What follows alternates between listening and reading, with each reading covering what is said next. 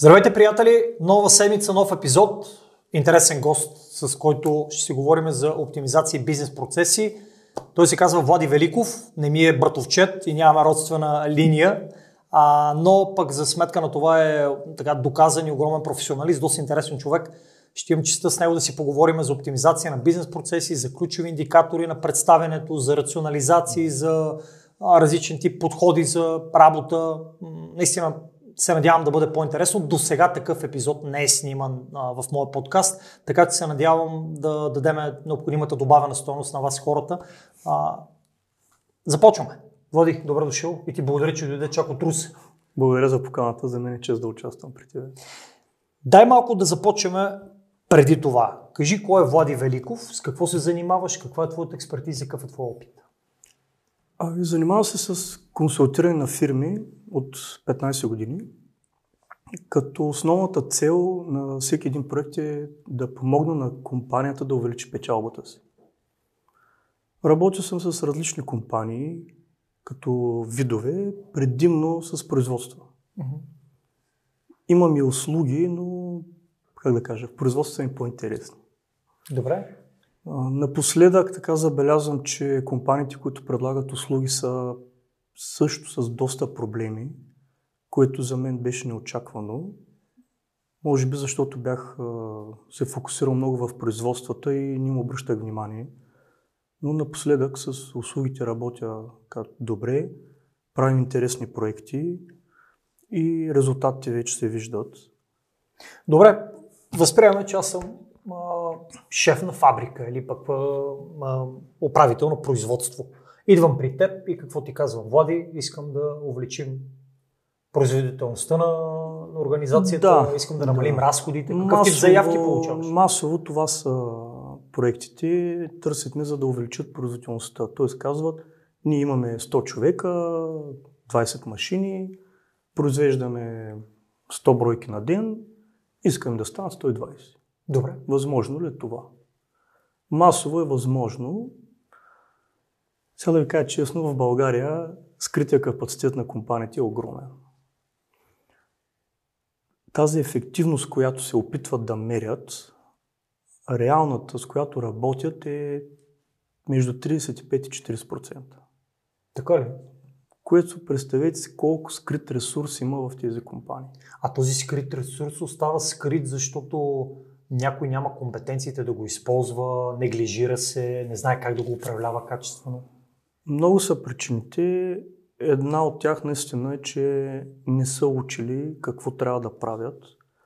Слаб среден менеджмент в много компании.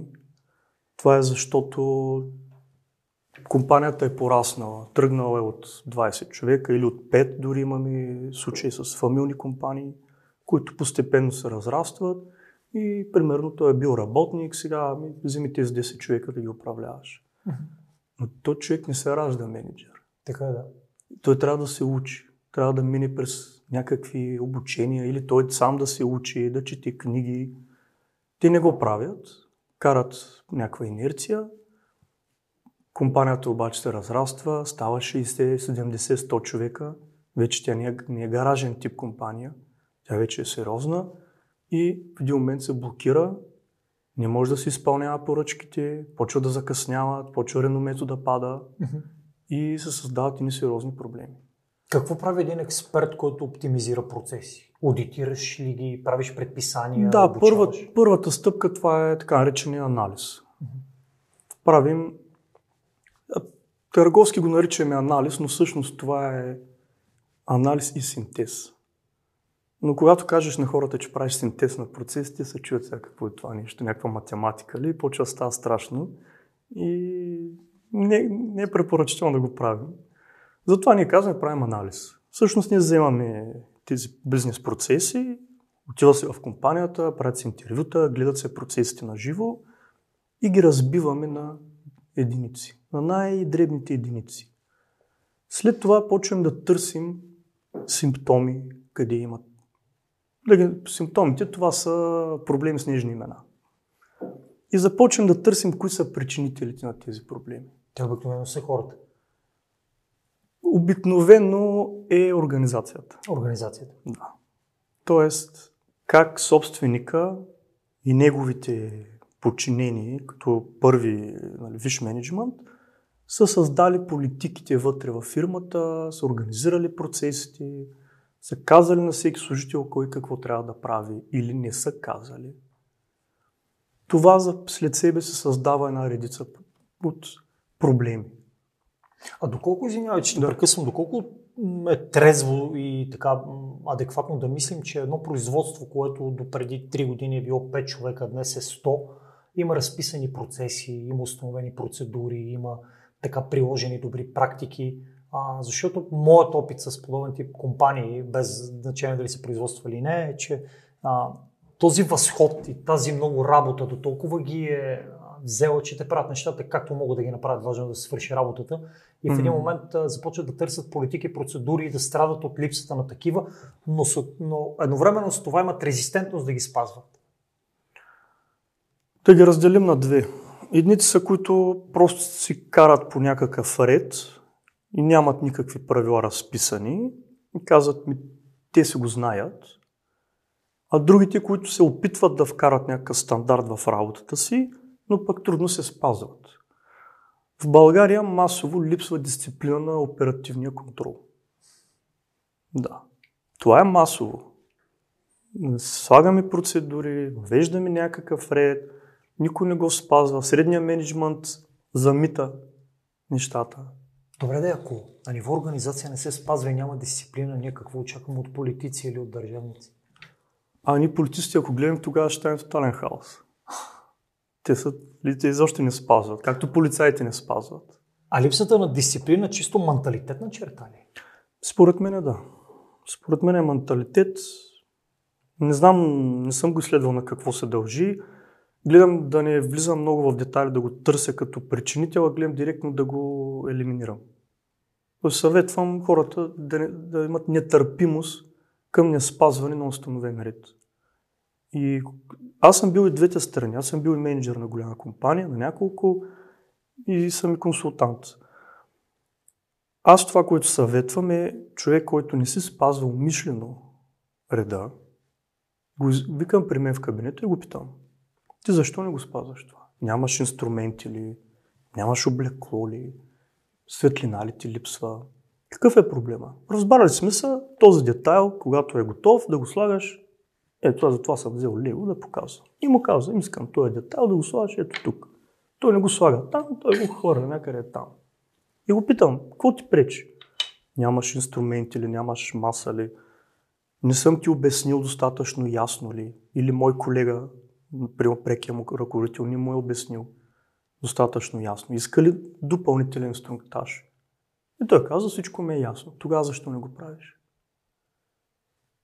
Мълчи. Добре, му казвам, виж. Ако следващия път те видя така да правиш, отиваш си вкъщи и си правиш вкъщи каквото искаш. Примерно, бил съм ръководител в фабрика за шиехме работно облекло. И казвам, това искам този шеф да го правиш точно по този начин. Ама аз до сега не съм го правил така.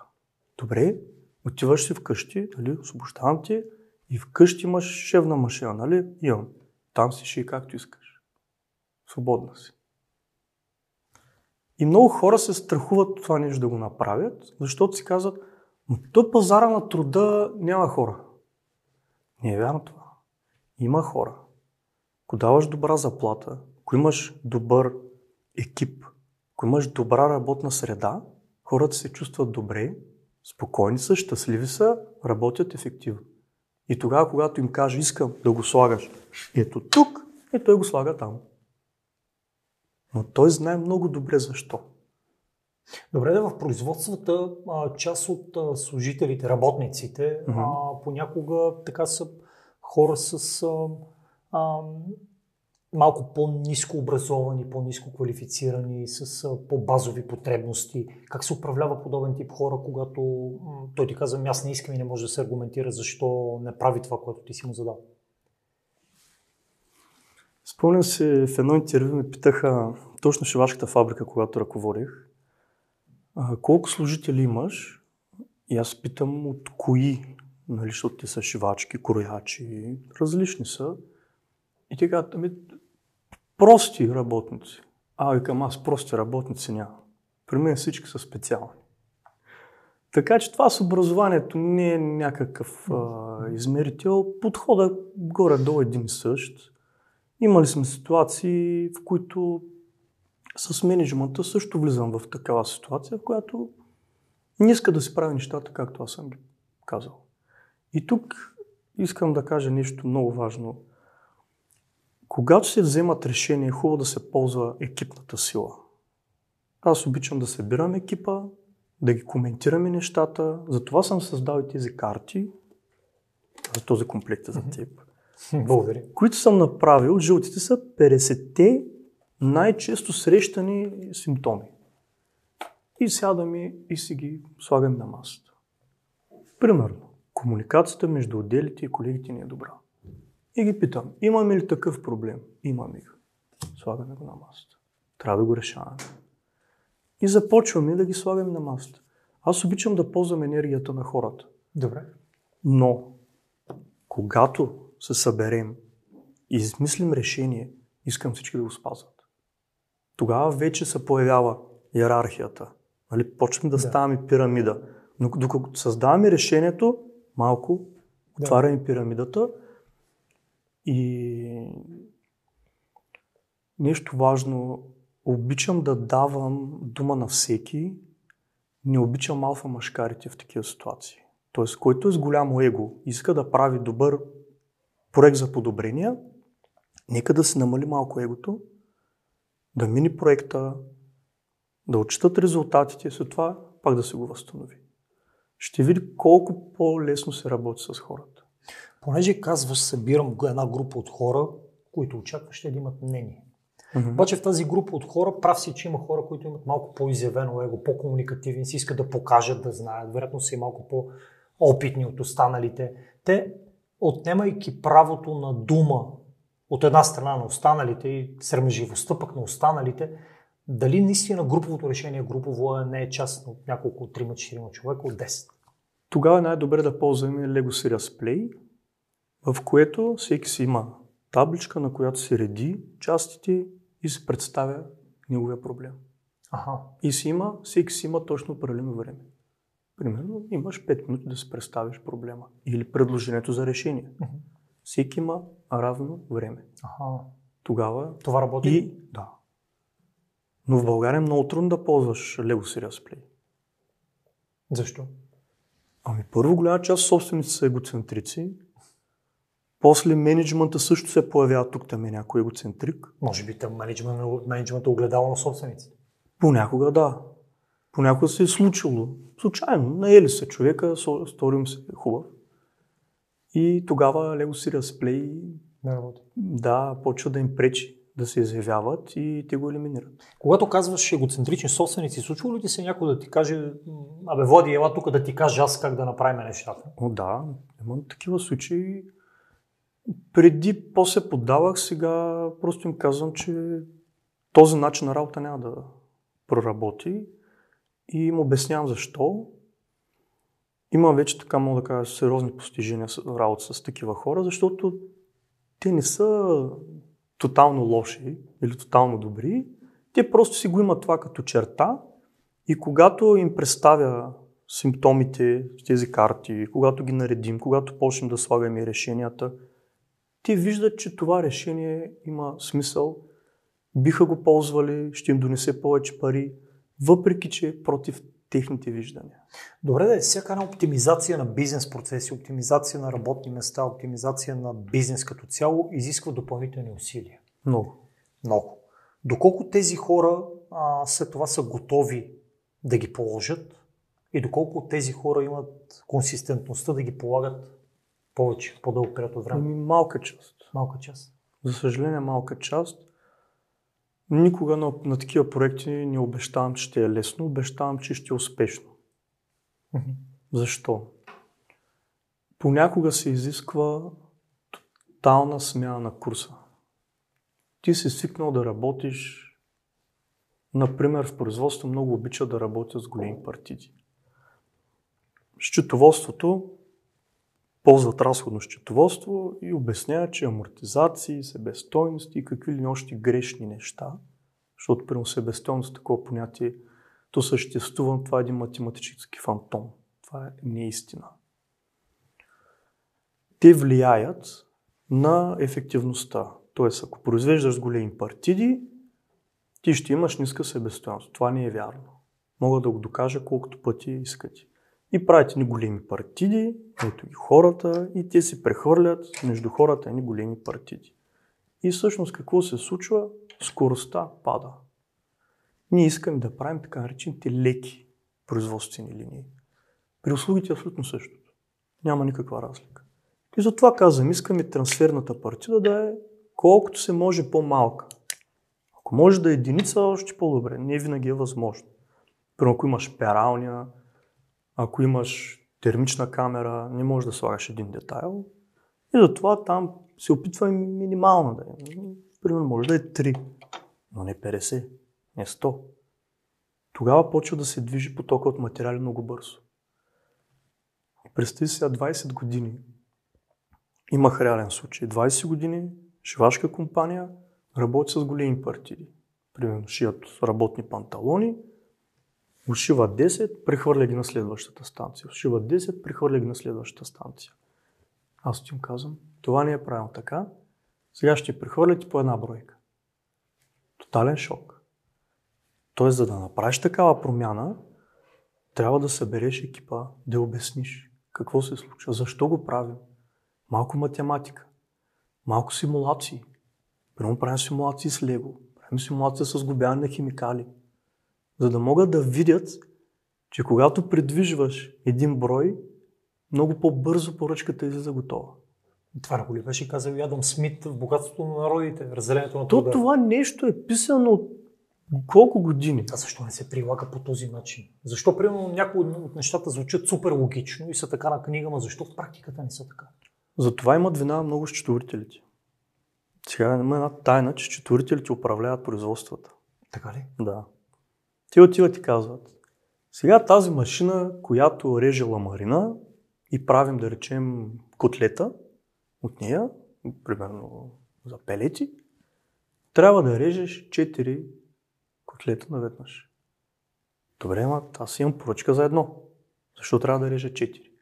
Защото тогава себестоеността е по-ниска. Тоест другите три ги слагаме в склада ли? Другите три ги слагам в склада и слагам един човек с икона да се моли да ги поръча някой. И на всеки 100 по един човек с икона. Ти ми каза, че преди малко, че всяка една оптимизация изисква много работа след това. Тази работа опира до хората, нали така? Абсолютно. Кои са страховете и съпротивите, по-голямата част от хората? И къде ги срещаш? При обикновените работници, при менеджмента, при собствениците на бизнеса? Навсякъде. Зависи от компанията. Зависи от компанията и културата, която е наложена. Аз предпочитам и когато правим такъв проект, казвам, трябва да работя с собственика, за да го държа в течение какво се случва. И при първите така, съпротиви по-сериозни, веднага го алармирам. А ако идват съпротивите от собственика? Тогава няма успех. Приключваме. Mm-hmm. Нали, опитвам се да го убедя, да обясня защо mm-hmm. трябва да направим тази промяна и той трябва да се съгласи с това. В момента, в който се съгласи, нещата се случват. Но когато той не иска, това е против неговите възгледи. А тези неща не ги уточнявате на ниво заявка? Защото, а, примерно, аз като HR, а, при мен са идвали а, разни така собственици или хора, които са управлявали компании, в търсенето на човека Хикс с една заявка, по време на интервю да стане, а, да стане м- въпрос, че той ще прави нещо по-различно, при наемането прави съвсем нещо по-различно. И това го научаваш по време на, на самия процес, което не показва огромна доза професионализъм, но го има. При мен е по-различно, защото те в началото не знаят какво точно ще променяме. Той казва, аз имам цех за производство на пластмаса, имам шприцове, имам после някакво асемблиране, опаковка, искам да произвеждам 20% повече готова продукция с наличните ресурси. Но аз не знам в началото какво ще е решението. Той също. Нали, много хора си мислят, а, ми казват, бе, ние не те потърсихме, защото си мислихме, че ти ще ни кажеш да си купим нова машина. Не, това е много рядко. Масово ползвам наличните ресурси, защото имам много скрит капацитет. И аз го отпушвам. Намирам точно къде е. Тоест аз в началото правя този синтез и анализ. Mm-hmm. И след това аз давам доклад, който пише препоръки, какво трябва да направиш. Тогава спират проектите. Защото някой не прави съответните препоръки? Защото ти казват ми на нас, това ни се струва малко шантъл. Така ли? Аз правя предимно иновации в uh, производството. Добре, нали всички твърдят, че искат иновации, кандидатстват по програми за иновации. А ти си мислиш, че иновация е да си купиш компютър и ERP. А пък при мен иновация е да вземеш нещо, което до сега не е правено, някакъв метод, някакъв подход, да смениш организация, да пренаредиш машини. Тоест пак стигма до различната интерпретация на едно и също Да, да. Примерно аз променям начина по който поръчките влизат в цеха. Пример ще кажа. Имаме штанца. И едно табло, на което предстои си ти штанцуваш на тази маса и до тебе има едно табло с поръчки. Идва някой постоянно ти слага поръчки. Поръчки таблото вече прелива. Ти се чувстваш кофти. Това веднага влияе на мотивацията ти. На теб ти е ясно, че тия поръчки не можеш да ги изпълниш в рамките на следващата една седмица. Вероятно влияе върху качеството на работата ни. И да. И ти се, се демотивираш, темпото ти пада и това не води до добри резултати. Уж гледаме човека, работи постоянно. Слага ламарина, пуска машина, тя се изтанцова, всичко е наред. Но ние решаваме, аз допускам, че може повече. И какво правим? Махаме ги тези поръчки и почваме да му зареждаме за един ден поръчките само. Виждаме колко е една поръчка, примерно 3 часа, другата 1 час. Нормирате му деня по Правим му дневна цел. Слагаме му на таблото. И той вече почва да се опитва да я постигне тази дневна Защото цел. Защото е изпълнима. Да, защото вече е реална. И, и се вдигна производството му. Колко? Предположи на посоки. Ми колко? Не знам, 50% 100. Два пъти. 100%. Добре, ние хората така сме комуникативни същества. По някакъв начин някой не вербализира ли, че би могъл да се справи по-добре, ако се реорганизира организацията на работа? Много рядко има такава политика и такъв начин на работа, който да се събират оператори и те да дават предложения за подобрения. Mm-hmm. Това е част от решенията, всъщност, които предлагам. Тук са решенията и в едно от тях ще видиш, че има създаване на програма за постоянни подобрения. Тя е много елементарна. Заимствам съм от Toyota, при тях се нарича Kaizen. Да.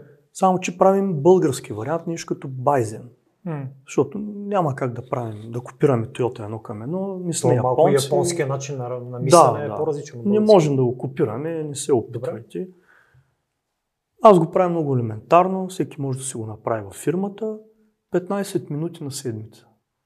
Събирате се с екипа и ги питате. Ти какво предложение за подобрение имаш? И всеки трябва да даде някакво предложение за подобрение. Може и като екип. Двама човека могат да се съберат и да кажат, ние Обсъдихме и имаме предложение, примерно да купим нови палет колички. Добре. И следващата стъпка каква е? Някой трябва да го направи. Някой трябва да ги купи. Обаче ни правим друго. Ние им казваме, добре момчета, що искате да купим сега нови колички? Ето ви чертежите на цеха. Пребройте колко колички има. Вижте движението, което се извършва. Нарисувайте го. Направете паркинг места за сегашните да не са лутаме къде са. И тогава ще прецените колко нови трябва да купим и къде да ги сложим. И тези хора стават като изпълнители на проекта. Стават project manager. Не ги ли демотивирате, че трябва да мислят? Не, те почват да стават важни. Аз имам такива случаи, които човека се прибира вкъщи и казва, абе жена, ти знаеш, че ние сме питаха мен да предложа или какво си. И тя го пита, и ти какво предложи? Той, ми нищо. Той не е подготвен. Но другата седмица пак. Ти сега, помниш ли миналата седмица си говорихме за едни колички? Какво стана? Ей ти, тук Иван да ти помогне. Айде двамата. Хайде сега 15 минути от работото и време го отделете, разходете се из цеха, разгледайте кой какво прави, нарисувайте си. И те почват да вземат мозъка си с мисловна дейност. Той е закърнял, може би. Но когато го възбудим, той ще почне да се връща, защото хората по природа са изследователи. Те търсят нови неща. Те искат да се учат. Това, че обществото във времето ги е смазало, това е друг проблем. И не може да го решим. Добре, нали, постоянно си говорим за ангажираност, ангажираност, ангажираност, се дъвчиме тази тема. Това е вид ангажираност, да ангажираш да.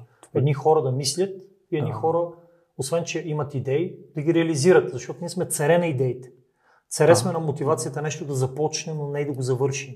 Особено в производство. Аз не съм работил в производство, въпреки че много ми се иска някога да работя в производство, но знам, че идеи има. Много. Обаче много често няма обратна връзка какво се случва с тези идеи и когато попиташ някой да вдигне ръка, окей, кой да реализира тази идея, няма така гора от ръце. И да, тогава. Помниш, като ти казах за това, че като се събираме, трябва егото да падне долу. Да. Тогава почваш да чуваш обратната връзка. Тогава вече се отключваш и ти си готов като менеджер да чуеш обратната връзка. Аз имам проекти, които, примерно за тая прослута шивашка фабрика, пак ще кажа. Три тотално различни начина на работа смених за 3 месеца. Докато оцеля най-доброто. Значи аз съм с 15 годишен стаж, минал съм през 30 фабрики, големи, Фесто съм подобрял, Арекс, Сим. Да не ги, да не ги зареждам всичките. И пак греша. И тогава обаче, когато направиш грешката и дойдат твоите хора и ти кажат, ти трябва да си готов да ги чуеш и да направиш веднага адаптацията. да а не да се обидиш. Да, а не че... да кажеш, абе, къси ти ще ми кажеш на мен, че съм сбъркал. Кажеш, опа, чакай, аз съм сгрешил. Събираш екипа и кажеш, вижте, момичета и момчета, тая работа сега, както я направих, няма да стане. Дайте да търсим ново решение. Те може да съдействат, може да не съдействат. Ако нямат знанието, те не могат да съдействат. Тоест, почва да ги обучаваш. А това, чакай сега, първо не трябва ли да обучиш себе си да признаеш, че си слаб и си допуснал грешка? Да, четеш книги. Дали става само четене на книги? Бажа се на приятели, питаш. Различно е. Различно зависи от проекта. Аз масово събирам данни 4-5 дни, зависи от мащаба на компанията, после ми трябва около 2 седмици да измисля решението. Не мога веднага. Имам колеги, които докато правят интервютата и казват, това ще не го направиш така. Аз не мога така. Добре ли ти за тази диагностика, образно казано? Да. Вероятно, другите пък съпротиви, че част от тези неща са конфиденциални или по някакъв начин са фирмена тайна. Има ли си подобен тип е, причини да. за несъдействие? Не, конфиденциалност не. То това е ядрото на бизнеса им да пазя конфиденциалност и те го знаят, затова споделят. Сега, колкото повече крият, толкова повече моето решение ще е неработещо и невалидно. Финансовата част я крият често, което ми пречи на мене. Защото аз им казвам, колкото повече свържа операциите с финансите, толкова по-бързо ще ви дам ще разбереш кое е печелившо. Да, добро решение, защото заради това разходно счетоводство много често компаниите толерират губещ продукт и спират производство на много печеливш такъв. Случвало ли ти се, когато тръгнеш да аудитираш, да оптимизираш бизнес процеси, да попаднеш на злоупотреба от вътрешни лица? По някакъв начин, да. някаква схема или нещо? Случва се. Има такива, които са роднини, примерно. Mm-hmm. Както и ни с тебе сме братовче. Става ли неудобно тогава, смисъл това влиза ли в доклада? Еми, да, пиша. Пиша. Понякога доклада е само към собственика и пиша конфиденциално. Правим втора версия за пред другите. Mm-hmm. Нали, където описвам, виж сега, началника на цеха и бригадира са братовчеди. А той не го ли знае? Знае го, но той не очаква, че ще има злоупотреба. Имаме такива реални случаи. Какъв тип и... са злоупотребите? Крадат са суровини? О, какво? това с кражби рядко съм хващал. По-скоро примерно му дава повече работа на него за сметка на други. И тъй като им плащат на норма, той получава повече пари на края на месеца. Шурубаджанаш. Да, и другите виждат това нещо. При е същото. Там се знае коя операция е скъпа. И някоя по-активна шивачка отива при бригадирката вечерта на гости, носи една кокошка и 2 литра ракия и на другия ден тази шивачка получава най-скъпите операции. И съответно взема повече пари на края на месеца.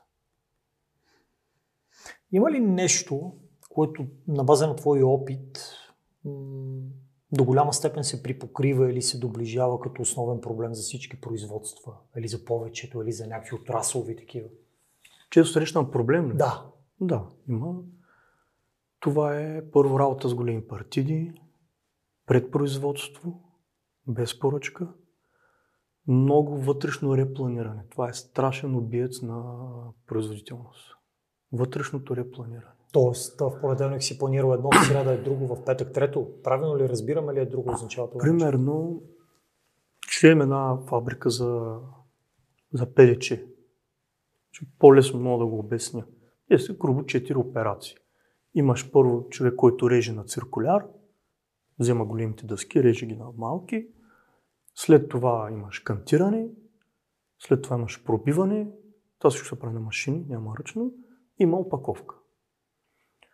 И сега те какво са направили? Пускаме от продажби поредност на поръчки, да речем те са 1, 2, 3, 4 до 10. Ние искаме в този ред да преминат през целия поток на машините и така да излядат и на опаковка. 1, 2, 3, 4, 10. Защото клиентите така ги чакат. И започваме да ги произвеждаме. Ето го човека на циркуляра. И ние сме му казали на него, ние ти плащаме примерно 10 стотинки на квадратен метър изрязани плочи. И той се поглежда поръчките и казва, ами то от тези 10, 8 и 6 са гардероби. Тоест голяма квадратура. Аз ще пусна първо тях. И пуска 6, 8, 10. Mm-hmm. За да може до края на смяната да... Тези 10 той не може да ги направи за неговата смяна. Ще има и за следващата. И той пуска гардеробите. Пуска 6, 8, 10. Смяната му свършва. И той взема и хубави пари.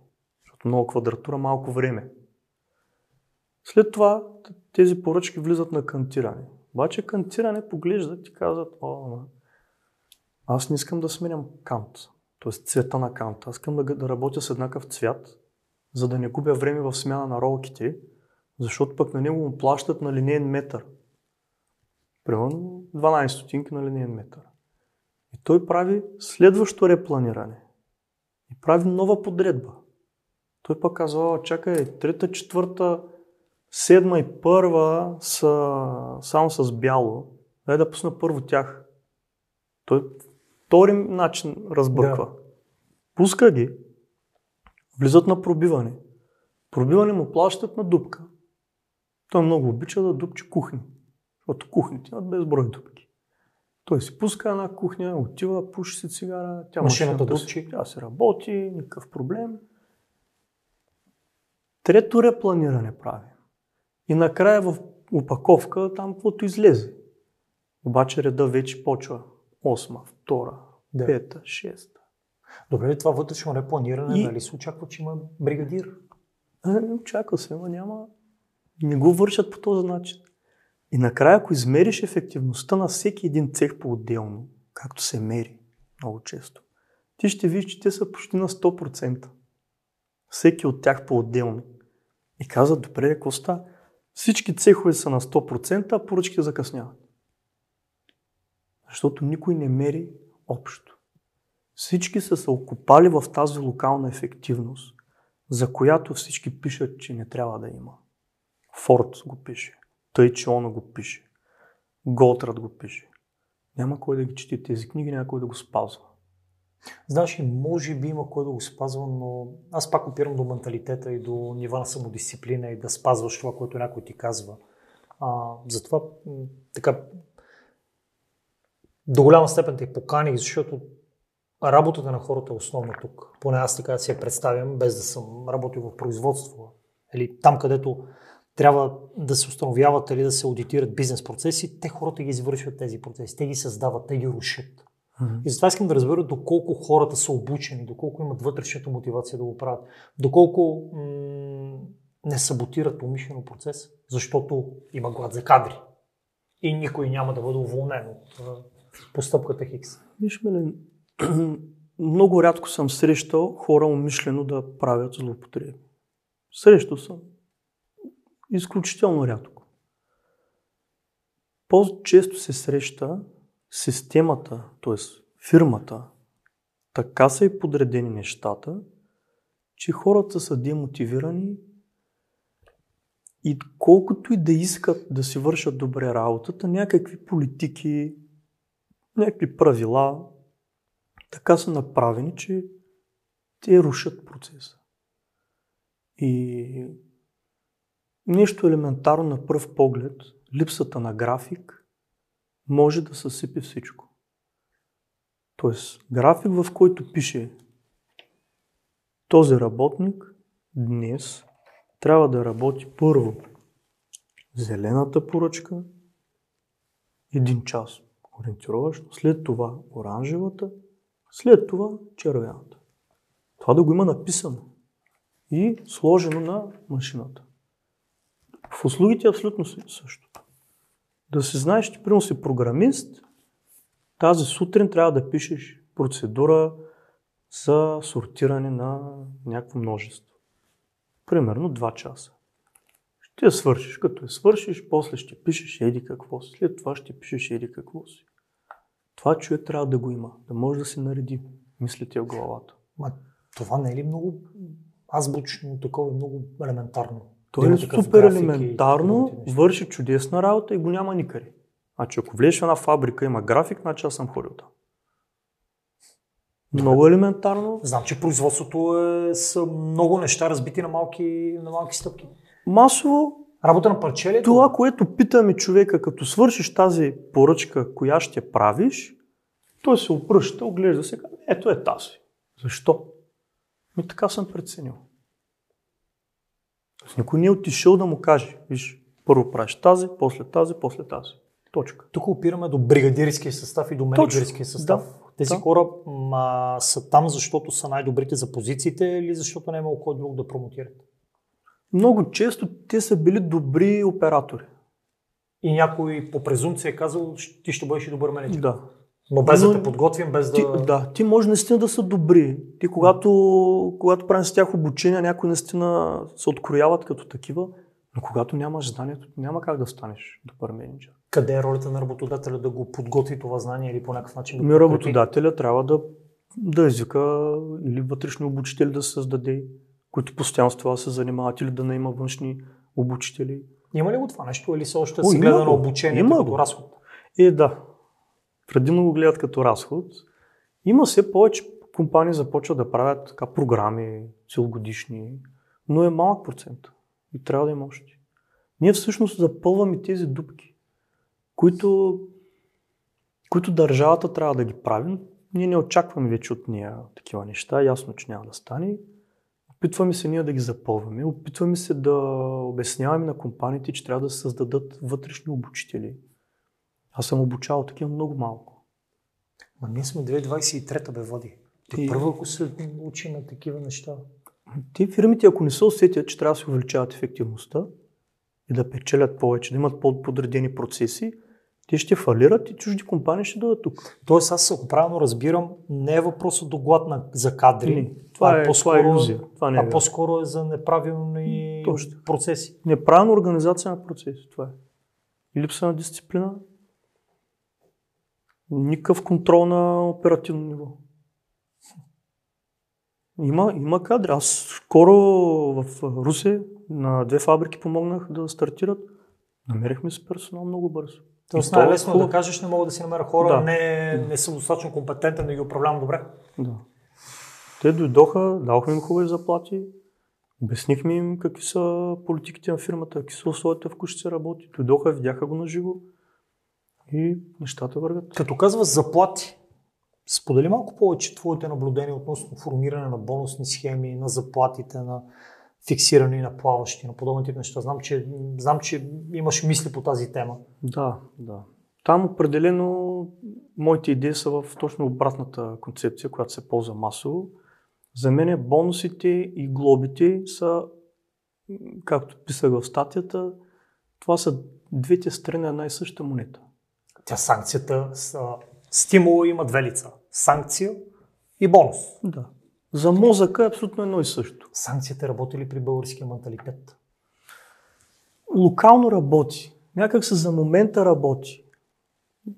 Но колкото а, санкцията ти създава економически натиск, толкова е бонус. Абсолютно едно и също нещо, това е за мозък. Тук правя една препратка. Има мъж и жена, които направиха едно много голямо изследване. Те са работили в Макинзи и виждат, че след като направят консултация на някоя компания, тази компания почва да затъва. И отдръпват се от Макинзи, започват да изследват какво се случва. И правят това голямо проучване, което е доста добре финансирано, и доказват съществуването на 3D мотиватора и 3 мотиватора. Първи мотиватор – игровизация. Тоест работата като на игра. И когато се върнем в детските си години, виждате колко сте били отдадени, когато се измисли някаква игра. Не мислиш за пари. Ти искаш да го свършиш. И това правиш с хобито си. Аз това правя с моята работа. За мен е... Аз много се забавлявам на моите, проекти. Изобщо не мисля за пари. Това го прави в началото. Това е изцяло промяна на начин на мислене. Mm-hmm. Добре, Това освен е голям, голяма сила е това. Вкараш ли го това нещо в работата на хората, уникално се получава. И тук също съвпадат нещата с поток, който Михай Чиксент Михай дефинира. Състояние, в което се свръхефективни се отделят 6 хормона. Седно си в наркоза. Едновременно. 6 Чувал съм от теб за поток, но признавам се, че не знам какво е. уникално. А уникално състояние, когато четох книгата на Стивън Котлър за свърхчовека, тогава разбрах, че съм влизал в това състояние, когато съм ходил на състезания по динамична стрелба. Треньора ми много ми се дразнише, защото аз на тренировки не се представях добре, а когато отида на състезание, вземам златен медал. И всъщност аз съм влизал в това състояние на свръхефективност. Как се влиза в такова състояние на свръхефективност? Има няколко така, тригера, да ги наречем. Един от тях е липса на страх. Другото е риск. Лек риск. И всъщност с господин Камджалов, като гледах интервюто, той точно това каза, че когато правят голям концерт, той иска лек риск да има, но не и страх. Нещата са различни. Сега за, за страха ще се върнем, когато почнем за нормите да говорим, Добре, за бонусите. Та, втория мотиватор, това е резултата. Да се насладиш на резултата. Какво, какво си постигнал? Аз това го изпитвам, когато вляза в една фабрика. Вече сме преподредили, има ясен ред, имаме графици, има политика как трябва да се движат материалите. Хората са спокойни. И какво чуваш? Чуваш закачки, и вицове, базикаца, а не намусените физиономии, мълчанието и само машините трак, трак, трак. Не аз искам да чувам глъч, както му казваме. М. Това се постигна и в, в делата, когато работех. Там бях менеджер на един от цеховете, плетяхме чорапи за Nike. Една нощ преподредихме цеха, тотално нова система, влизам сутринта, едни усмихнати момичета, шегуват се, всичко върви. И това, аз тогава изпитвам това удовлетворение от резултата, че съм направил нещо хубаво. И всеки човек трябва да може да го изпитва. На него трябва да му е ясно. Ти сега като правиш тази застраховка, че Ники го видяхме, нали, като влизах. Ами, той трябва да знае какво помага на тази фирма, когато им прави застраховките. Че тези хора се чувстват по-спокойни, че ако стане нещо с тях, някой ще има да им помогне. И те, когато го оценят, като отидеш и подпишеш с една фабрика с 500 души, така голям, голям пакет от застрахователя, ами ти после се чувстваш по-добре, защото знаеш. А не, че за тебе това е някаква сделка, подписа и това е. е таргет. Просто да. Тогава почваш да изпитваш това допълнително удоволствие. Третия мотиватор, това е възможността за развитие. Човека му е заложено това. Еволюцията ни е заложена. Просто трябва да, да го подтикнеш. Това много добре кореспондира с взаимозаменяемостта. Това е инструмент, който задължително трябва да го има във всяка една компания. Какво имаш предвид под взаимозаменяемост? Да можеш да правиш на колегата си нещата. Това е много силно. Това първо ти дава възможност да се развиваш, да научаваш нови неща, не само с ръцете си, а и с мозъка. Второ, гарантира на компанията, че когато има отпуски, когато, дай се Боже, да има болни, твоя капацитет не е разрушен. Има кой да отиде на тази машина. А ако аз не искам като служител да, да работя на тази другата машина, искам да си купая само в моята градинка, защото Мгм. не съм много амбициозен, защото това ми е достатъчно в смисъл. Как Знаеш ли кои- хора? Кои хора не искат? Кои? Които работят на най-производителните машини, им се дава бонус. И те не искат да отидат на слабо производителна машина, защото ще вземат по-малко пари. Тоест, ако ти получаваш добра заплата, ако се чувстваш добре в тази фирма, ако екипът ти е готин, ти сам ще го искаш.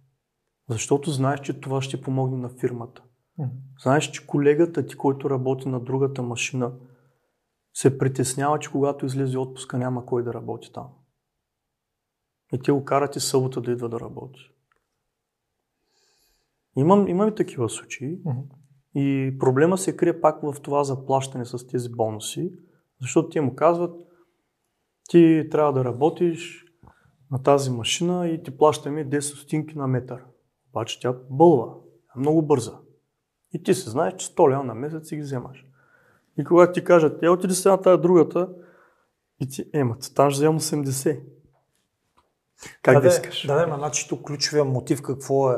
Парите ли или възможността за развитие? Защото аз на другата машина за 80 мога да, да се развия и да стана взаимозаменяем или да да си докарам още па, така, една компетенция. Но дали го гледам толкова дългосрочно? Дали не ме интересува този месец 80 лева?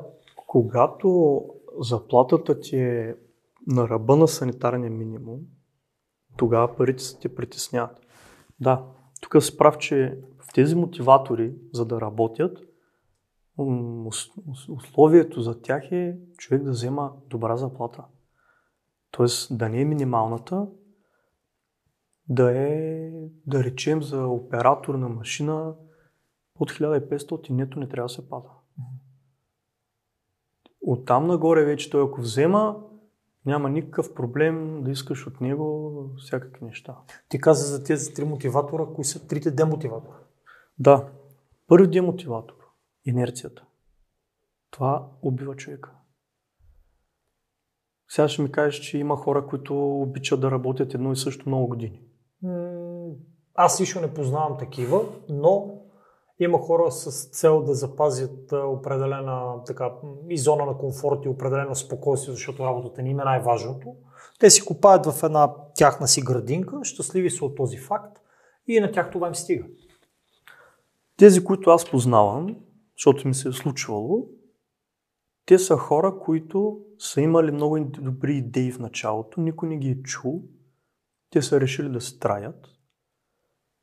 И когато свършат работа, се прибират в къщи и имат гараж, в който си майсторят някакви неща.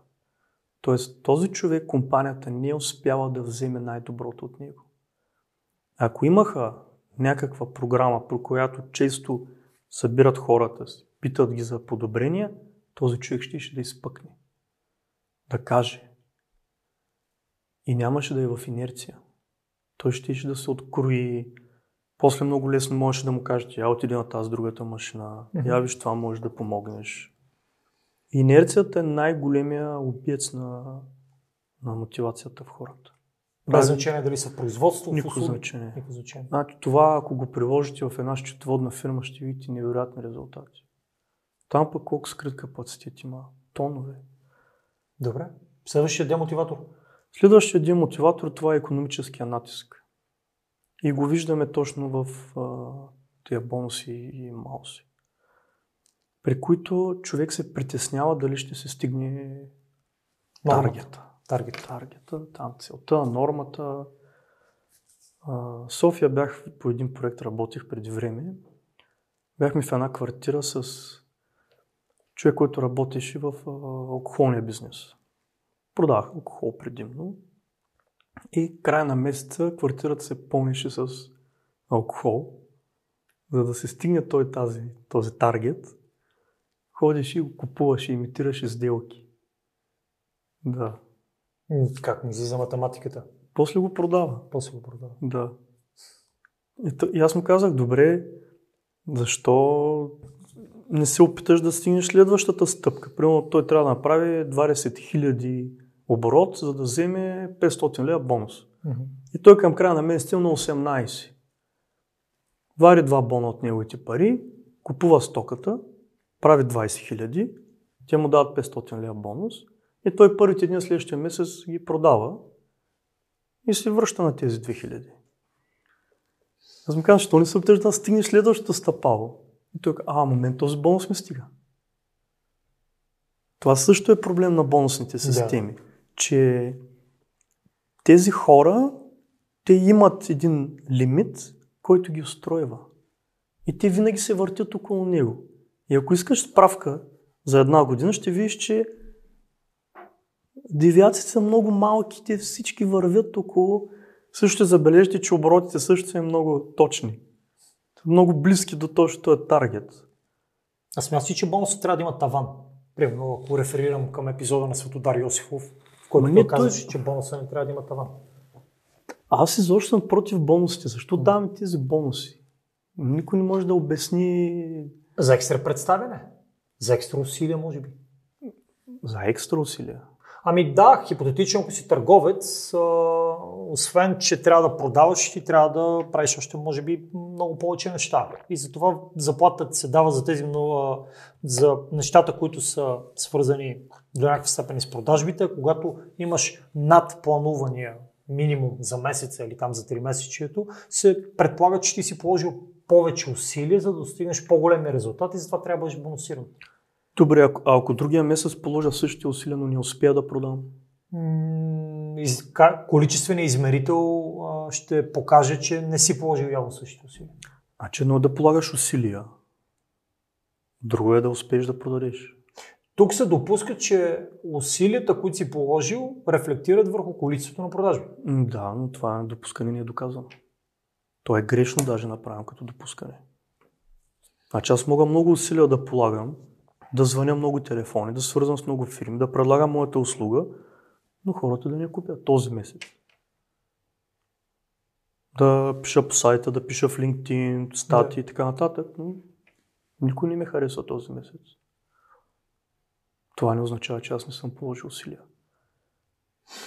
И в бизнеса мисля, че се възнаграждават или бонуси, бонусират резултатите, не усилията. А, И тук усилия- идва проблема. Човек какво се казва? Аз се убих от бачкане този месец, пари няма. Може би не е бачкал умно, може би не е бачкал Не, качествено. просто пазара е такъв. И при мен също е така. Януари, февруари е слаби сделки. Сега марта приотръгват нещата.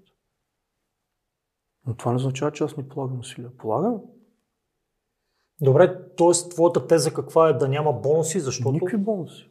Фиксиране заплати, това е. Добре, това няма ли да, да, да, да ги отпусне? Аз без значение какво, колко съм добър като търговец, а, получавам една фиксирана заплата, точка. Кое ще ме мотивира аз да продавам повече? Нека ти кажа третия демотиватор, Кажи. за да може после да се въртим около тях. Третия демотиватор, това е, психологи... е психологически натиск. Емоционален натиск, Мгм. по-скоро израз в книгата написан. И бонусите точно и там удрят едновременно. Тоест имаме някаква, някакъв начин на заплащане, който успява да натисне в два демотиватора и малко в инерцията. По-малко. Там, да речем, ако си търговец, нали, нямаш много голяма инерция. Но при другите работи, където си нали, на машина, където си примерно счетоводител, правиш едно и също, там удряме и в трите демотиватори едновременно. Имаш инерция. Не искаш да смениш. Защото другата дейност Почваш от по-малка производителност и няма да имаш този бонус. Второ, може да го вземеш, може да не го вземеш този бонус. Пак чувърка в мозъка. И трето, емоционалният натиск, че полагаш усилия, не успяваш да продадеш, никой не те похвалва, защото нямаш резултат. Това, това те скапва. Или пък може да те мотивира да, Те, да ле. си бъдеш още кой ще? Виж, ако след отказите хората се скапваха всеки път, може би м, ще, да е доста мрачно и доста така, не знам, отказите по някакъв начин ни мотивират. прибираш в къщи и детето иска нови iPhone и ти казваш, да, ама аз не успях Ще да купа стария, Нали, не успях да взема бонус. ще купа книга. Най-добре. Лари, подготвил съм ти едни блиц въпроси, малко да разчупим и след това ще продължим с другите неща. Добре. Готов ли си? А това е най-трудната част. Не. Доколкото може, кратки отговори. Добре. Доколкото може, фокусиран. Добре. Готов? Кога хората са разход, ресурс и капитал за една организация? Когато не е добре организирана. Когато не е добре организирано, какво са? Разход, ресурс или капитал? Тогава са разход. Добре. Кога са ресурс и кога са капитал? Кога са ресурс? Точно когато са организирани добре, когато знаят какво да правят, тогава почва да стават ресурси, да бъдат използвани, Кога да са капитал? трупаме кап... Ами когато те са обучени, когато... Компетентни. Да. Кои са уменията на бъдещето и кои умения на миналото забравихме да използваме? Ами в а, този див капитализъм, който се опитваме да влизаме, малко забравихме да сме хора. Не се работи с емоцията на човека. Масово хората са един струк. И това го виждаме вече и в IT бизнеса. Защото в момента се опитваме да измерваме производителност и щастие на програмисти. Да, искаш да говоря с малко. Моля те, да. Искам да поговорим и за това. Да. Те дори там ги приемат хората за стругове. Дават му една задача, оправи се, не ме интересува ти какъв си човек ли си. Това е като на време шивачките. Взимаш нещо, Той, шлеме, той и сега. Те затова и фалират сега масово шивашките бизнеса, защото се стояха на шлемарските. На база твоя опит с производства, кое, ако се промени производителността на хората, би нараснало осезаемо? И пак ще повторя. Да има добра организация на процесите, да има графици, да има дисциплина. В тази връзка, кое прави един добре структуриран процес, не работеш? Менеджмент. Ако е вярно твърдението, че всичко, което може да се измери, може да се промени, качествени или количествени измерители се използват най-често. Количествено. След колко време и колко от наученото от едно обучение трябва да се приложи на практика, за да се превърнат знанията в умения? Веднага трябва да почне да се прилага минимум 3 месеца. Кои са компонентите на една работеща система за управление? Ами като почнем отгоре надолу, защото тя се създава отгоре надолу, после я търсим да работи отдолу нагоре, това е добър менеджмент, добър екип, добри процеси.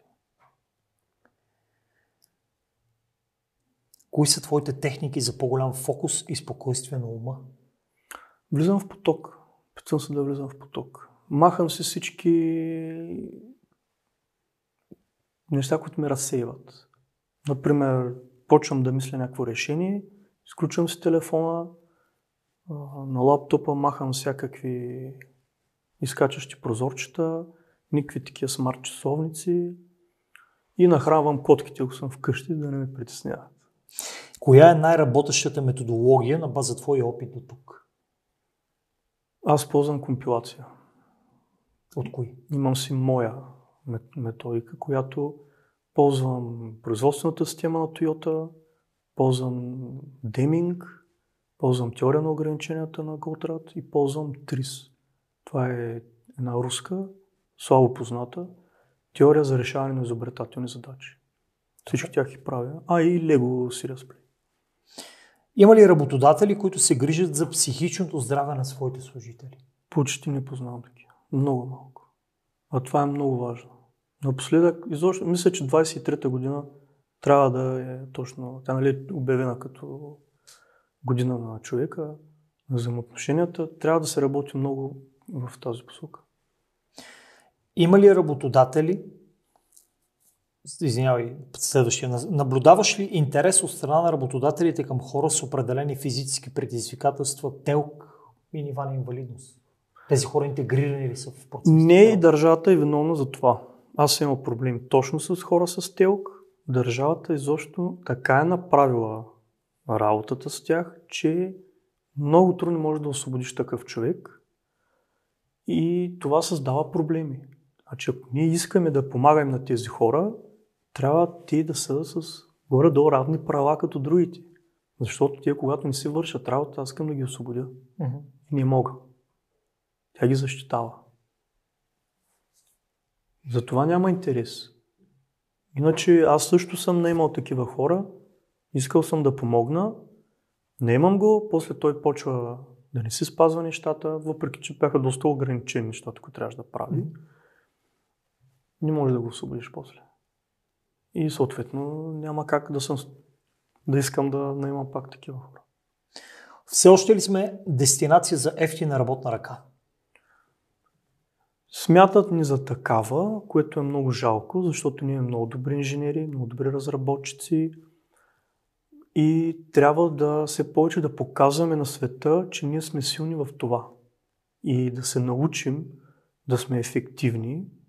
И това с много компании съм го обяснявал и съм го доказвал, защото а, много фабрики почнаха да се местят, отиват в Македония, отиват в Албания – но ако ние тук показваме добра дисциплина, добра ефективност, нито една компания няма да се измести. Защото им е ясно, че като отидат в Македония или в Албания, там тази ефективност никога няма да е постигнат. Ние тук ще направим малко, нали кажа, че може по-дълги може да, да. Когато Тейчи Оно почва да създава производствената система на Тойота след Втората световна война, той разбира, че един американец е бил ефективен колкото 10 японци. Това сега не може да се го представим дори. Mm-hmm. И той почва да прави някакви мерки, промени, така че да успее да извади тази ефективност от хората. И успява. Тоест, ние при тези хора, които имаме, са чудесни хора. Операторите ни са много добри, а, менеджерите са добри. Стига да ги обучим, да им дадем знанието и възможно да се изявяват. Те ще постигнат невероятни резултати. А къде е ролята на това някой да се самообучи? Сега тук ще се говорим за двата вида хора, които... А или ако искаш след блица да, да те питам. Добре, след блица за фиксата и за развиващите си, отново ще избягаме. Добре. Къде се учи трудолюбието и кога се придобива тарикът лък? Аз смятам, че българин е трудолюбив. Това, че във времето тези качества са потиснати по някакъв начин, е нещо друго. Това може да се върне. Аз съм от Добруджа. Чел съм и за Илилин Пелин и Йовков, как са разказвали. Също от моите баби и. Как са ходили на нивата сутрин рано, как са работили по цели дни. Това е къртовски труд. Да ходиш на нивата, каквато и операция да се избереш, тя е тежка. След това става някаква индустриализация, идва някакъв странен строй, който още не е ясно точно какъв е бил социализъм ли, комунизъм ли, марксизъм ли, ленинизъм ли, но някои хора са научили на мързел. Това трябва да се изкорени, хората да се управляват умно не да работят. Просто е така. Да, за да се работи, да се работи умно, да има добре подредена структура и тогава човек се чувства добре и почва да се труди. Защото тези хора, които някои си мислят, че са мързеливи на работа, ще ги видите събота неделя с мотиката. Всеки от тях си има градинка и ходи да копае. Кога заплатата спира да бъде стимул за един работещ? Когато се достигне едно добро ниво, той трябва да си има едно добро ниво да се го знае. От там нататък този човек почва да го пази, това ниво, и иска да, почва да иска сам да инициира неща. Естествено, трябва да тази свобода. Идват ли роботите и ще останем ли без работа? Роботите идват, аз по образование съм компютърен инженер, следя тази тема много близко. Тя идват роботи, но те идват в определени операции. Те не могат да заместят абсолютно всичко, така че това не трябва да притеснява никого. Те идват примерно при операции за товари на тежки детайли. Примерно има една хубава фирма от Русе, която прави с робот да товариш цимент. Турби по 25 кг. Няма как един човек да товари тези турби на пале.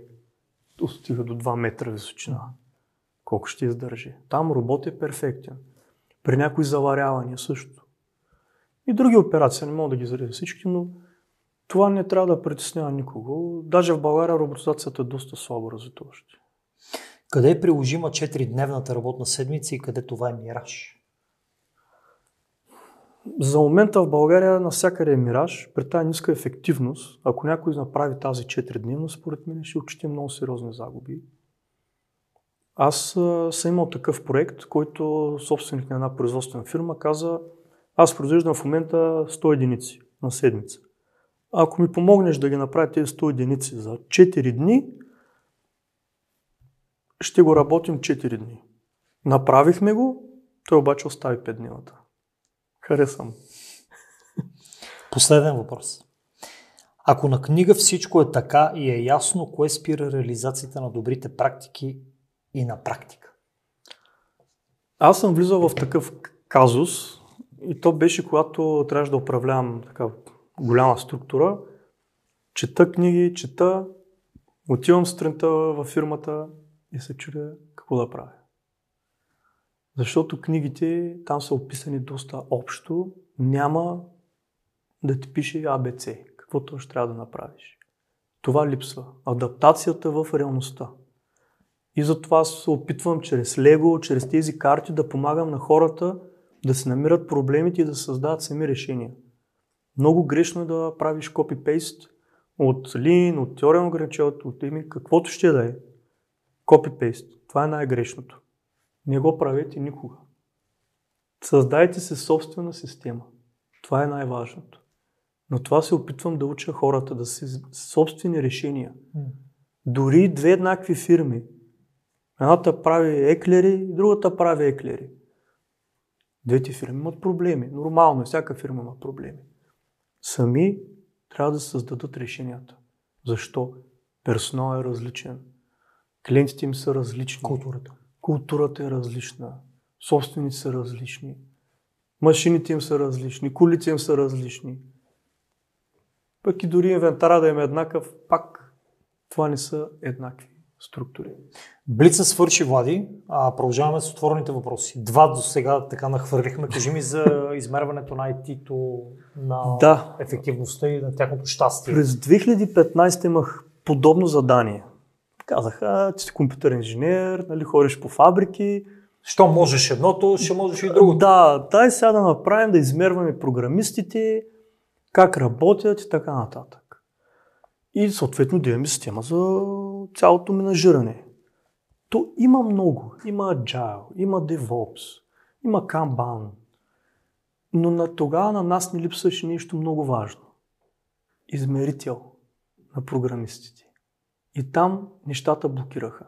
И аз им казах, не можем без да измерваме тези хора какво правят и как се чувстват. Тогава ние приехме, че ограничението е знанието. Знанието, което е в екипа. Често давам пример с а, датчици. Клиента поръчва датчик за измерване на ел-мотор вибрациите. И съответно спрямо вибрациите трябва да ти казва кога този ел-мотор трябва да се отвори, да се, ремонт, да се направи превентива, без да е блокирал. Примерно да му смениш лагера.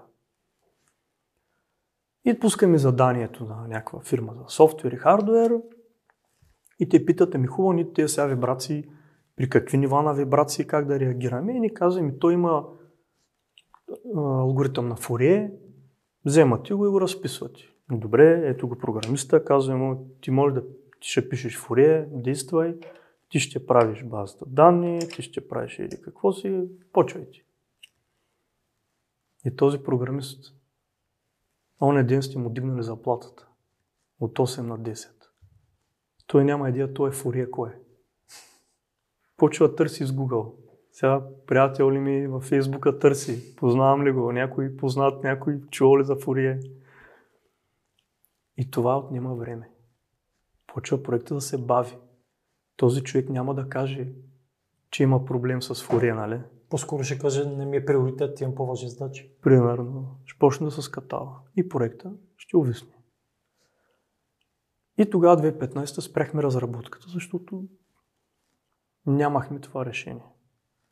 Преди една година един от участниците в проекта, мой приятел, ми се обади и каза, измислил го. И не само го измисли, го патентова. Оказва се, че е създал метод за измерване не само на производителността на програмистите, а и на тяхното щастие. Пак ползва така споменания поток. Mm-hmm. Там си ги пишат тези неща, Михайчик Сентметай, Михай ги описва и той казва, че за да се чувстваш добре, ти трябва да имаш някаква лек скок в това, което правиш. Леко предизвикателство, но не голямо. Примерно скачаш... Тоест да е преодолим. Да, скачаш 3 метра и ти казва, сега скочиш 6. Трудно. 3,20. Окей. Okay. Ето аз сега ходя да бягам. Почнах да бягам 6 обиколки. Он един си дигнах 7. Сега една седмица ще бягам 7. След това ще пробвам 8. Но по-малко. И ние се опитваме да гледаме програмисти какво правят, като гледаме сорса. Колко символа е писал. До сега не е мерено по този начин, до сега е измервано редове. Mm-hmm. Само че ти като знаеш, че ги мериш на редове, поп, на един ред една скоба. На един ред точка за петая. Почва да манипулират измерителя. Тук се връщаме пак Аз на... не напразно те питах Блица, къде се учи тарикатулка. Да, всъщност пропуснах това за тарикатлъка. Измерителя създава тарикатлъка. Mm-hmm. Имаме българска поговорка, която не много я харесвам, но да речем, че става. Кучето скача според тоягата. Така е. Голтрат го е казал много по-научно. Кажи ми как ще ме измерваш, за да ти кажа как ще се държа. И оттам ние почваме да мерим символите, с които пише и знаем горе-долу колко символа трябва да пишеш за един ден. Да речем, те са 100 хиляди. Ако пишеш близо 100 хиляди на ден, това означава, че абсолютно всичко ти е ясно и е голяма скука всичко. Ти само кодиш. А как, как го вързвате това със щастието? Точно тук идва, че ти ако пишеш цял ден с голяма скорост, всичко ти е ясно. Тоест, скучно ти е. Ама това е допускане. Не знам дали... То в голям диапазон от време, ага. не в един час, не в един ден, защото един проект не е един ден. Да. Той просто от един месец, два, три. Ние следим този обхват и виждаме. Тоест, ако ти мислиш, ти не пишеш. Не можеш. Тоест ти спираш търсиш някакво решение на въпрос, а това как да го направя, ага, добре, че тук ще го разпиша с логаритъм. Добре, так, так, так, так, так. Добре, о, пак спираш, пак мислиш, пишеш. Ако половината време мислиш, половината пишеш, си перфектен. Правиш баланс. Тоест имаш мисловна дейност, има някакви въпроси, т.е. търсиш решения, има някакво предизвикателство. А как долавяте, че през половината време, когато не пише, не е в туалетната или не пуши цигари? Е, ние гледаме, пак ти казвам, то целият ден хващаш. Mm. Не гледаме един час. Mm-hmm. Такива кратки не са проблем. Нали, не залагаме, че имаш и почивки и така нататък. Щастливи ли са родните програмисти? Има някои, които са с много добри коефициенти. Има други, които са с много, много слабо производителни. И това е проблем на цялата индустрия, че е с много слаба производителност. А не е ли поради, тя правя допускане в момента, а, поради а, така недостига на кадри и поради а, широката фуния на хора, които влизат в тази индустрия, може би се занижава и качеството? Може да. Това също може да го има като допускане. Това, което най-често... Просто да го... Колко според тебе един програмист, средно, защото сме правили една така сериозна извадка, колко код пише на ден, това 4 формат? Никаква идея си няма. Стреля Това на на посоки. ден. Да. Това 4. Да. Стреля на посоки. 10 страници, 5 страници, не знам. Половин. Половин страница. И в един момент казват, този проект за тъна трябва да наемем още хора. Как така половин страница? Половин страница. Толкова малко пишат. Идва един мой приятел. Работи в Германия за една немска банка с две букви, няма да казвам коя е. Идва и аз го питам. Германец, вила, а, знаеш, вила с комшиите ми, Да. зет. Германец, идва и си говорим. Какво правиш? Те, те. Той каза, съм програмист. За какво пишеш за тази банка? А викам, аз се занимавам с такива измерители и тук правихме много голямо изследване, оказа се, че про- програмистите пишат половин страница, а 4 на ден. Той се засмя, че ти колко мислиш, че аз пиша?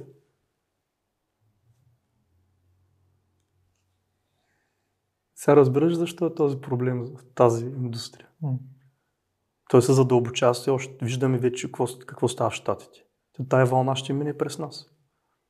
Тоест, ако ние започнем да измерваме по този начин хората, много бързо ще виждаме, че Сашо не знае какво да прави и екипа веднага ще отидат при него да му помогнат, да му кажат кой е фурие, да му помогнат с разписването и той вече да го вкара. Или директно да се махне тази задача от него. Ако те работят хибридно или пък работят изцяло от вкъщи, как ще отидат при Сашо да му кажат, бе, Саша, дай да пием по една бира, да си Ще направят един зум. Е, дай, ама то зум, от зум в зум. Човешките Това отношения. също е проблем, че много срещи правят. Много излишни срещи. Значи ние на база на този измерител вече създаваме менеджерски решения, до, до инструменти, с които им казвам, виж сега, това не е лов на вещици, не. Търсете виновен. Търсете как да му помогнете. Той човек има проблем. Не, те, веднага, о, ще го махаме този от екипа, ще намерим друг. Не правете това. Той просто не знае фурие. Може да знае много други неща. Дайте, махни тази задача от него, дайте на друг. Питайте, бе, някой друг, знае ли за този фурия нещо? Ако никой не знае пък, ами хайде, набавете тази информация от някъде, дайте на човека да почне да я работи. Другото нещо, което те питах по време на Блиц, за трудолюбието ли, за заплатата ли, за което те питах и ти тръгна да ми го казваш, аз те прекъснах. Да, трябваше да говорим за фиксираните и развиващи се хора. Да. Оттам идва големия проблем на това заплащане. Аз не отричам тотално на пух идеите за колкото повече, толкова повече.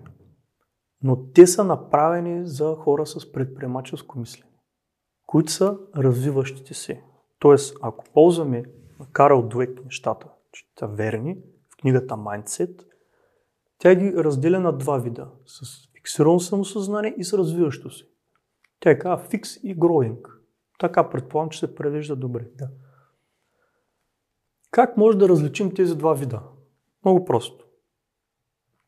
Започваме да им правим обучение. Примерно и двама, двама човека вземаме и двамата не знаят румънски язик. Пращаме ги на курс по румънски, като курсът умишлено е малко по-форсиран. Правим 5 часа, те са в група. Учат 5 часа, примерно 5 дни по 1 час и на 6 час им се прави нещо като изпит. Ясно е, че за тези 5 часа толкова много материал ще е изсипан, те не могат да го научат. Варим фикса, или не знаем, че е фикс, но ако един е фиксиран и развиващ се, този, който е с фиксираното самосъзнание, почнеш да го изпитваш, той ще почне да се чувства под напрежение. Може да му се потят ръцете, ще почне да е нервен, ще почне да се чувства обиден. Защото неговия мозък мисли така. Аз това, което съм учил в училище, край. От тук нататък само работя. То ми е достатъчно. Затова той почва да се обижда от такива неща. Какво прави другия? Той е с развиващото се самосъзнание. Почваш да го изпитваш, той казва ми, това не го знам. Този падеж не ми е ясен, но бих прочел допълнително. Той си казва следното. Училището свърши. Положих добри основи.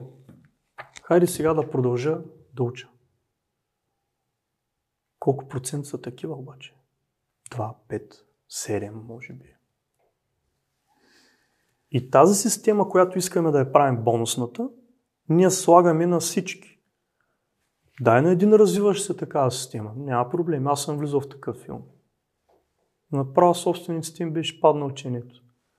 Ти казах, ние ако знаехме, че правиш такъв оборот, никога не да те сложим на бонусна схема. А, защо? То, те, защо гледат на бонусната схема Защото на те- твоите доходи като техен разход, при условие, че ти има акумулираш пари? В един момент аз печелих повече от тях. Просто така бяха направили схемата. Те не знаеха, че ще стигнат до такива нива. Примерно имаше нива от сорта на 13-14 хиляди, ние правихме 60. А, тук има проблем с целеполагането. Да.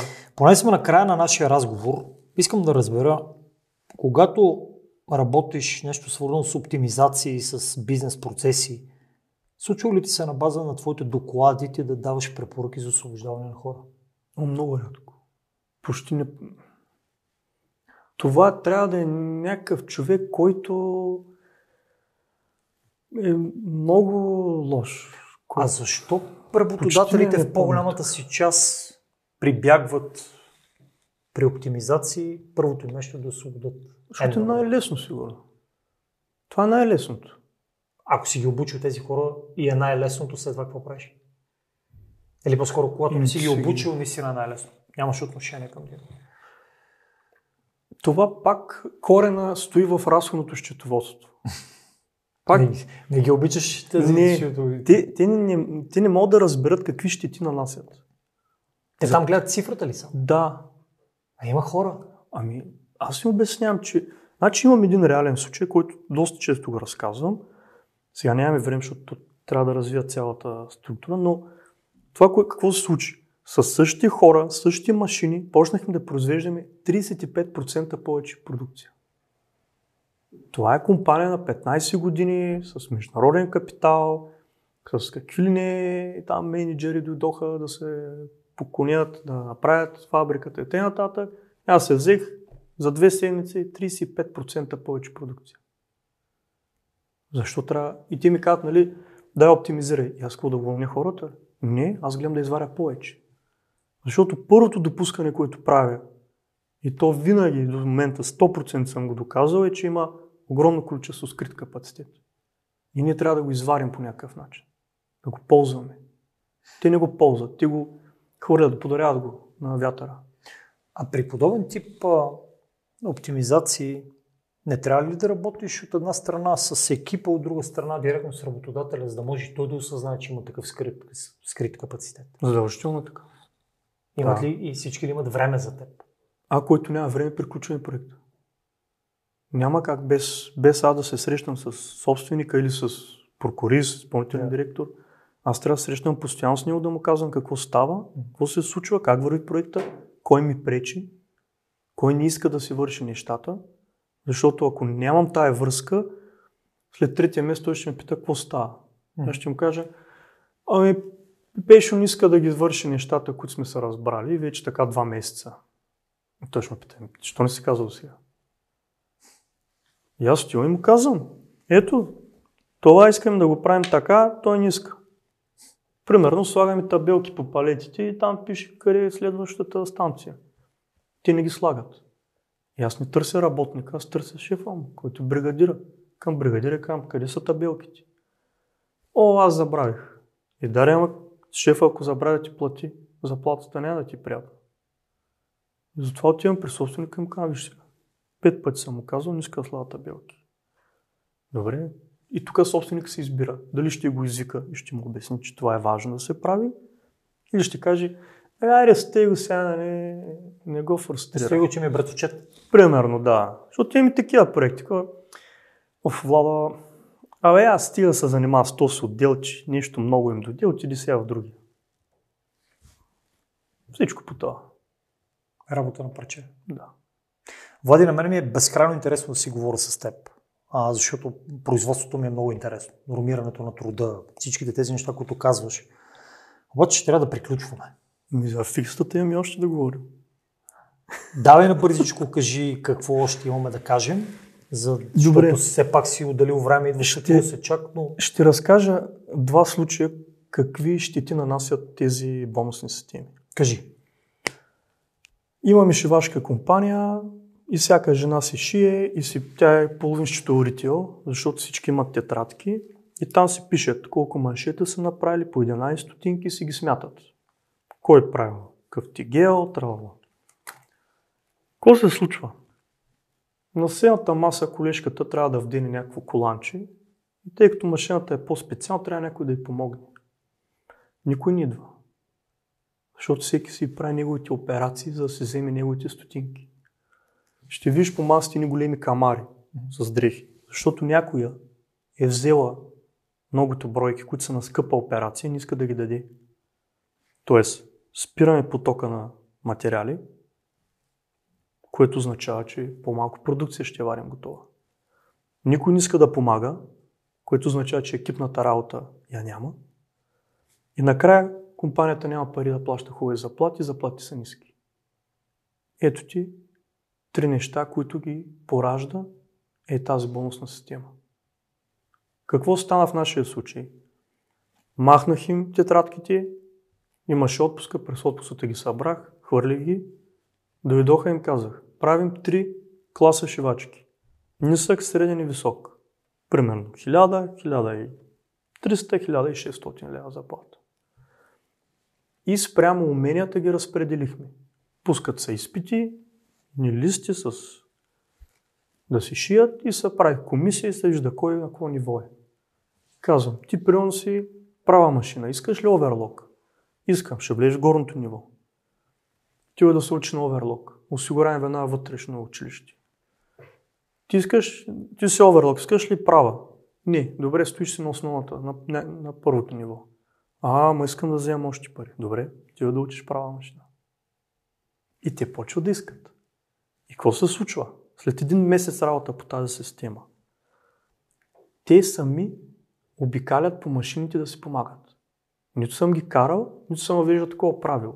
Сами. Той почва да си вдява коланчето, някой може да им помогне, оп, три стават. Отиват да й помогнат. Какво се случи един ден? А, първо, че им разбих тия всичките шевите във всички шивашки. Е, така са им наредени машините. нали? Една за друга. Да. Махна го това нещо.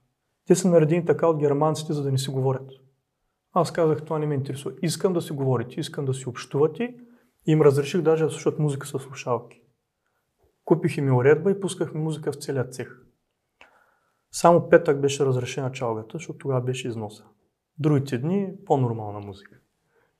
Ма разбихме тези линии и направихме така наречените клетки. Четири машини в клетка. И вътре си подават изделията. И си говорят. Казах им, колкото искате си говорите. Това е много отличително в България. Българският работник може да си говори и да работи ефективно. За други не знам. В Израел знам, че говорят ли си пада производителността, Германия също. При нас това не е проблем. Така ли? Доказал съм го, мога да го видите където. Интересно. Най-голямата победа там. Точно под цеха са офисите, където аз не стоях. Аз не харесвам офис отделно от производство. Аз, мой офис е вътре. Но отдолу стоеше счетоводителката и хорех при нея да някакви административни въпроси. Както си говорим, чувам горе на втория етаж как се местят машини. Това означава, че тези хора са разбрали какви са идеите, Разбрали са, че този модел, за да върви по-бързо, на някоя клетка имат нужда от втори оверлок или от, или от трета права машина, взели са от някъде друга и са я сложили тук, защото моделът е по-сложен, а не да го прехвърлят между клетките. Те са взели сами решение, т.е. аз съм успял добре да ги обуча шивачки, които 20 години бяха работили на старата система. Трябваше им един месец само, за да превключат. Интересно. И създаваш екип, който си помага. Докато преди на коланчетата Петя, Петя като е отпуска някой да прави коланчета. И никой не иска, защото не са скъпи. Сега обаче те се знаеха, те са спокойни, че ще си вземат тези пари. И той си прави, тя, случая, защото съм аз ушивачки, план на паричките. 200 лева за това, 500 за храна, та-та-та, 100 лева за почивка. Оп, аз още сега февруари март ще запазя на Албена и се знам, че ще ги имам тези пари. И съм спокоен. И като дойде Владо и като каже, не ми харесват така, както сме ги подредили, искам да ги променим, всички казват готово. Веднага. Никаква съпротива. Интересен пример.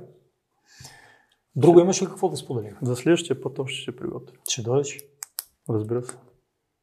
Добре, забравих ли нещо да те питам, пък ти да искаш да ми го кажеш? Ако навлезем много в фикс и разве, ще, ще отиде много време.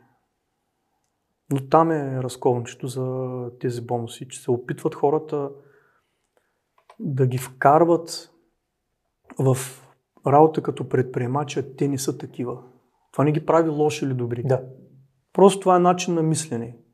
Те искат да имат заплатата, тя да е добра, не да е ниска, да си я пазят и да се работят добре.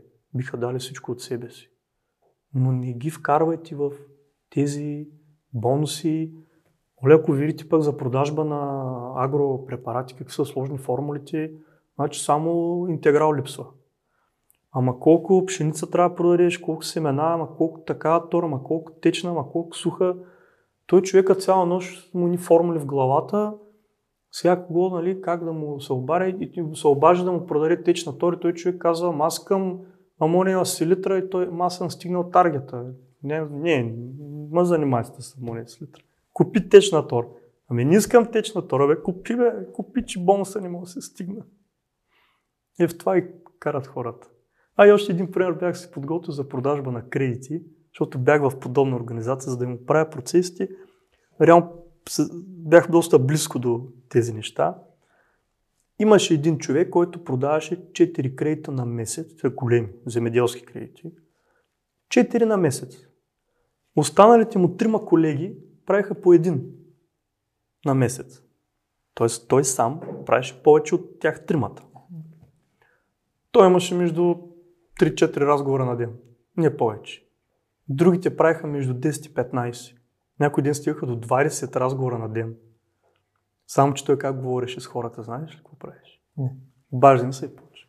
Какво правиш? Как си? Те са, клиентите са пуснали онлайн заявка и той им отговаря на заявката по телефон. И почва. Ти какво отглеждаш сега? Ми крави. Ма коя порода? Еди коя си? Е, тя тая порода, как я дали много мляко. Почва да се говоря за някакви проблеми. А ти какъв трактор имаш? Еди какъв си.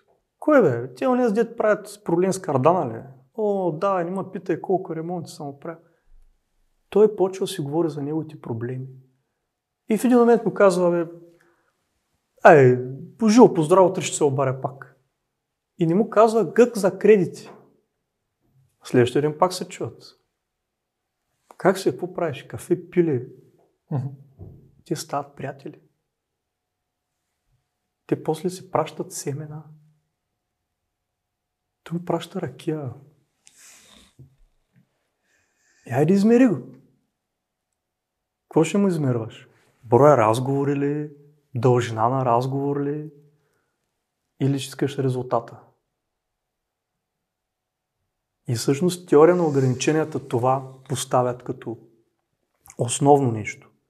Мерете чист оборот на цялата компания. Чисти оборот са парите, които съм взел от клиента, минус материалите.